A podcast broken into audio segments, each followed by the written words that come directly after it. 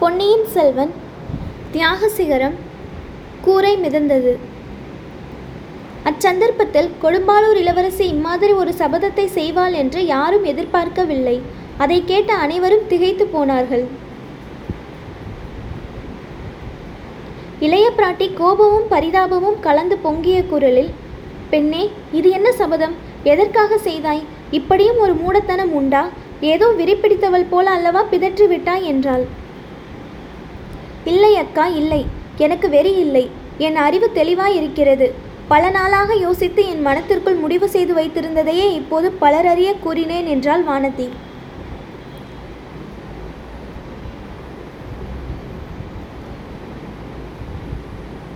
அதற்கு குந்தவை மறுமொழி சொல்வதற்குள் பூங்குழலியின் சிரிப்பு அவள் கவனத்தை கவர்ந்தது. அந்த பெண்ணுக்கு உண்மையிலேயே இப்போது வெறி பிடித்து விட்டது போல தோன்றியது. முதலில் கலகலவென்று சிரித்தாள். பிறகு முகத்தை கைகளால் மூடிக்கொண்டு விம்மி விம்மி அழுதாள். பின்னர் திடீரென்று அழுகையை நிறுத்திவிட்டு மெல்லிய குரலில் அலைகடலும் ஓய்ந்திருக்க அகக்கடல்தான் பொங்குவதேன் என்று பாடத் தொடங்கினாள். குந்தவை ஆழ்வார்க்கடியானை பார்த்து இந்த இரண்டு பெண்களும் சேர்ந்து என் மனத்தையும் குழப்பி பைத்தியமாக்கி விடுவார்கள் போலிருக்கிறது. திருமலை இளவரசரை பார்க்க புறப்பட்டவன் இவளை எதற்காக இங்கு அழைத்து கொண்டு திரும்பி வந்தாய்? என்று கேட்டாள். தேவி பொன்னியின் செல்வரை சந்திப்பதற்குத்தான் புறப்பட்டு சென்றேன். வழியெல்லாம் ஒரே வெள்ளக்காடா இருந்தபடியால் போக முடியவில்லை. என்னைப் போலவே இவளும் தடைப்பட்டு நின்றதை பார்த்தேன். படகு சம்பாதித்து கொடுத்தால் தள்ளிக்கொண்டு போய் திருவாரூர் சேர்ப்பதாக சொன்னாள். அதற்காக ஜோதிடரிடம் திரும்பி வந்தேன். கோவிலுக்கு பக்கத்தில் தங்கள் ரதப்படகை பார்த்ததும் சந்தோஷமாயிற்று. தங்களிடம் கேட்டு படகு வாங்கி செல்லலாம் என்று நினைத்தேன். ஆனால் பழுவேட்டரையர் ரதத்தோடு படகையும் கொண்டு போய்விட்டார் என்றான் ஆழ்வார்க்கடியான். இப்போது என்ன யோசனை சொல்கிறாய்? பழுவேட்டரையர் பழுவேட்டரையர் கூறியதையெல்லாம் நீயும் கேட்டுக்கொண்டிருந்தாய் அல்லவா என்றாள் குந்தவை. ஆம் தாயே அதை கேட்ட பிறகு இங்கே வீண் போகும் ஒவ்வொரு நிமிஷமும் ஒரு யுகமாக தோன்றுகிறது. இந்த பெண் சொல்வதிலிருந்தும் சக்கரவர்த்தியை உண்மையிலேயே பயங்கரமான அபாயம் நெருங்கியிருப்பதாக தெரிகிறது. அது முதன் மந்திரிக்கு கூட தெரியாது. ஆகையால் தாங்கள் கொடும்பாலூர் இளவரசியை அழைத்து கொண்டு உடனே தஞ்சாவூருக்கு செல்லுங்கள். கொடும்பாலூர் படைகள் ஒருவேளை கோட்டையை முற்றுகையிட்டிருந்தால் தங்களைத் தவிர யாராலும் அப்படைகளை தாண்டி கொண்டு போக முடியாது. வானதி தேவியும் தங்களுடன் வந்தால் அதிக வசதியாக போய்விடும். நான் இந்த ஓடக்கார பெண்ணை சமாதானப்படுத்தி அழைத்து கொண்டு ஒரு படகு சம்பாதித்து கொண்டு பொன்னியின் செல்வரிடம் போகிறேன். ஜோதிடரின் சீடனை படகு கொண்டு வருவதற்காக ஏற்கனவே அனுப்பிவிட்டேன் என்றான் ஆழ்வார்க்கடியான்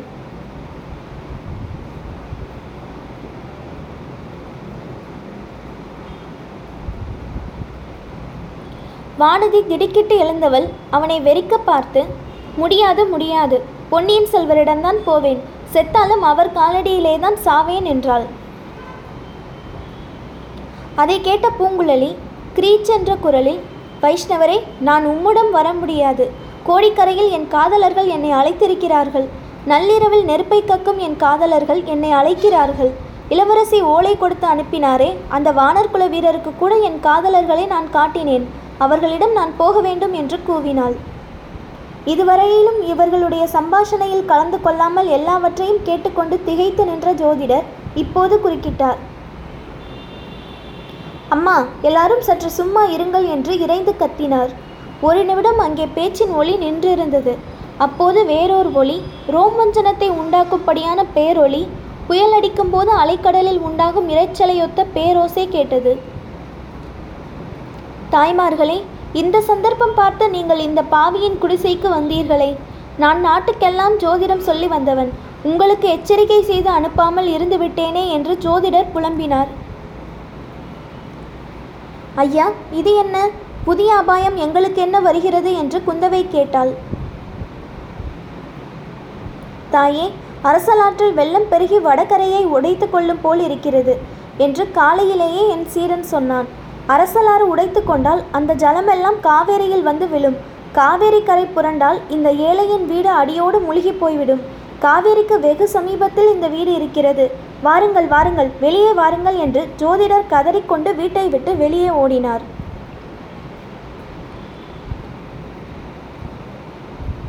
எல்லாரும் அவரை தொடர்ந்து வெளியேறினார்கள். பீதி கொண்ட முகத்தோற்றத்துடன் ஜோதிடர் அதோ என்று சுட்டிக்காட்டினார். அவர் சுட்டிக்காட்டிய தென்மேற்கு திசையில் ஒரு அபூர்வமான காட்சி தென்பட்டது. அரை தென்னை மரம் உயரமுடைய ஒரு பசுமையான சுவர் நீண்டு படர்ந்து ஓரளவு வளைந்திருந்த விசாலமான சுவர் அந்த வீட்டை அந்த வீட்டை நோக்கி இறைச்சலிட்டு கொண்டு வந்ததைக் கண்டார்கள். காவேரியின் கரை உடைந்து நீர்வெள்ளம் அப்படி சுவரைப் போல் நகர்ந்து வருகிறது என்பதை அங்கிருந்த அனைவரும் ஒரு நொடியில் அறிந்து கொண்டார்கள். அம்மா வாருங்கள். எல்லோரும் ஓடி வாருங்கள். அம்மன் கோவில் மண்டபத்தின் மீது ஏறி நிற்கலாம். தப்ப வேறு மார்க்கம் இல்லை. திருமலை என் சீடனை படகு கொண்டு வர அனுப்பியதே நல்லதாய் போயிற்று. ஓடி வாருங்கள் என்று சொல்லிக்கொண்டே ஜோதிடர் வழிகாட்டினார். மற்றவர்களும் அவரை பின்பற்றினார்கள். பூங்குழலியின் வெறியெல்லாம் இப்போது போய்விட்டது. தேவி தாங்கள் சிறிதும் அஞ்ச வேண்டாம். இதை காட்டிலும் எத்தனையோ பெரிய வெள்ளங்களை நான் சமாளித்திருக்கிறேன் என்று கூறிக்கொண்டே அவள் ஓடினாள். எல்லோருக்கும் முன்னதாக கோவில் மண்டபத்தை அடைந்து அதில் தாவி ஏறினாள். இதற்குள் கோவில் வெள்ளம் அருகில் இதற்குள் வெள்ளம் கோவில் அருகிலும் வந்து சூழ்ந்து கொண்டு விட்டது. கீழே நின்றவர்களின் முழங்கால் வரை ஏறிவிட்டது. ஜோதிடரும் ஆழ்வார்க்கடியானும் தத்தி தடுமாறி மண்டபத்தின் மீது ஏறினார்கள். குந்தவையும் வானதியும் மட்டும் இன்னும் கீழே நின்றார்கள். இருவரும் ஏற முயன்றார்கள். மேலே இருந்த பூங்குழலி இளைய பிராட்டியின் கைகளை பிடித்து தூக்கிவிட்டாள். வானதி மட்டும் கீழே நின்றாள். அவள் இரண்டு தடவை ஏற முயன்று இரண்டு தடவையும் கைத்தவரை விட்டுவிட்டாள். மேலே இருந்த ஒரு இரு பெண்மணிகளும் அவளை பிடித்து மண்டபத்தில் தூக்கிவிட முயன்றார்கள். பூங்குழலி ஒரு கரத்தையும் இளைய பிராட்டி குந்தவை ஒரு கரத்தையும் பிடித்து தூக்கினார்கள். வானதி சட்டென்று நிமிர்ந்து பார்த்தாள். அவளுடைய ஒரு கரத்தை பூங்குழலி பிடித்து கொண்டிருந்தது தெரிந்தது. உடனே அந்த கையை உதறினாள். அவள் பிடியிலிருந்து கையை விடுவித்து கொண்டாள். அந்த வேகத்தில் குந்தவை பிடித்திருந்த கரமும் நழுவிவிட்டது. வானதி தொப்பென்று விழுந்தாள். தண்ணீரிலே தான் விழுந்தாள். அதற்குள் தண்ணீர் அவளுடைய கழுத்து வரையில் ஏறிவிட்டது. கால் நிலை கொள்ளவில்லை. வானதி தண்ணீரில் மிதந்தாள். வெள்ளம் அவளை அடித்து கொண்டு போயிற்று. இவ்வளவும் ஒரு கணத்தில் நடந்துவிட்டது. மண்டபத்தின் மேலே இருந்தவர்கள் ஆ என்று பரிதாபமாக கதறினார்கள். சில கண நேரத்துக்குள் வெள்ளம் வானதியை ஜோதிடர் வீட்டு கூரை மேல் கொண்டு போய் சேர்த்தது. அந்த கூரை மேல் அவள் ஏறிக்கொண்டாள். நல்ல வேளை அபாயம் ஒன்றுமில்லை என்று எண்ணினாள். மண்டபத்தின் மேலிருந்தவர்களும் அவளை பார்த்தார்கள். வீட்டு கூரை மீது தொத்திக் கொண்டதை பார்த்தார்கள். அவர்களும் நல்ல வேளை அபாயம் ஒன்றுமில்லை. படகு வந்ததும் அவளை எப்படியும் தப்புவிக்கலாம் என்று கருதினார்கள். கூரையை விட்டுவிடாதே கெட்டியாக பிடித்துக்கொள் என்று பலமாக கத்தினார்கள். வானதி ஜோதிடர் வீட்டு கூரையை கெட்டியாக பிடித்து கொண்டாள். சிறிது நேரத்துக்கெல்லாம் அந்த கூரையே அசைவது போல தோன்றியது. அடடா வீடு இடிந்து விழுகிறதா என்ன? ஆம் ஜோதிடர் வீட்டு சுவர்கள் இடிந்து விழுந்து விட்டன. ஆனால் கூரை மட்டும் விழவில்லை. கூரை வெள்ளத்தில் மிதக்கத் தொடங்கிவிட்டது.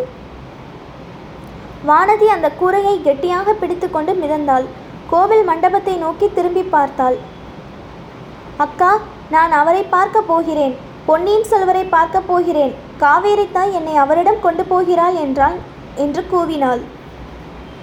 அவள் கூறியது அவர்கள் காதல் விழுந்திருக்கும். முக்கியமாக பூங்குழலியின் காதல் விழுந்திருக்கும் என்று மனப்பூர்வமாக நம்பினாள். ஜோதிடர் வீட்டு கூரை வெள்ளத்தில் மிதந்து சென்று கொண்டிருந்தது. வானதியும் போய்க் கொண்டிருந்தாள்.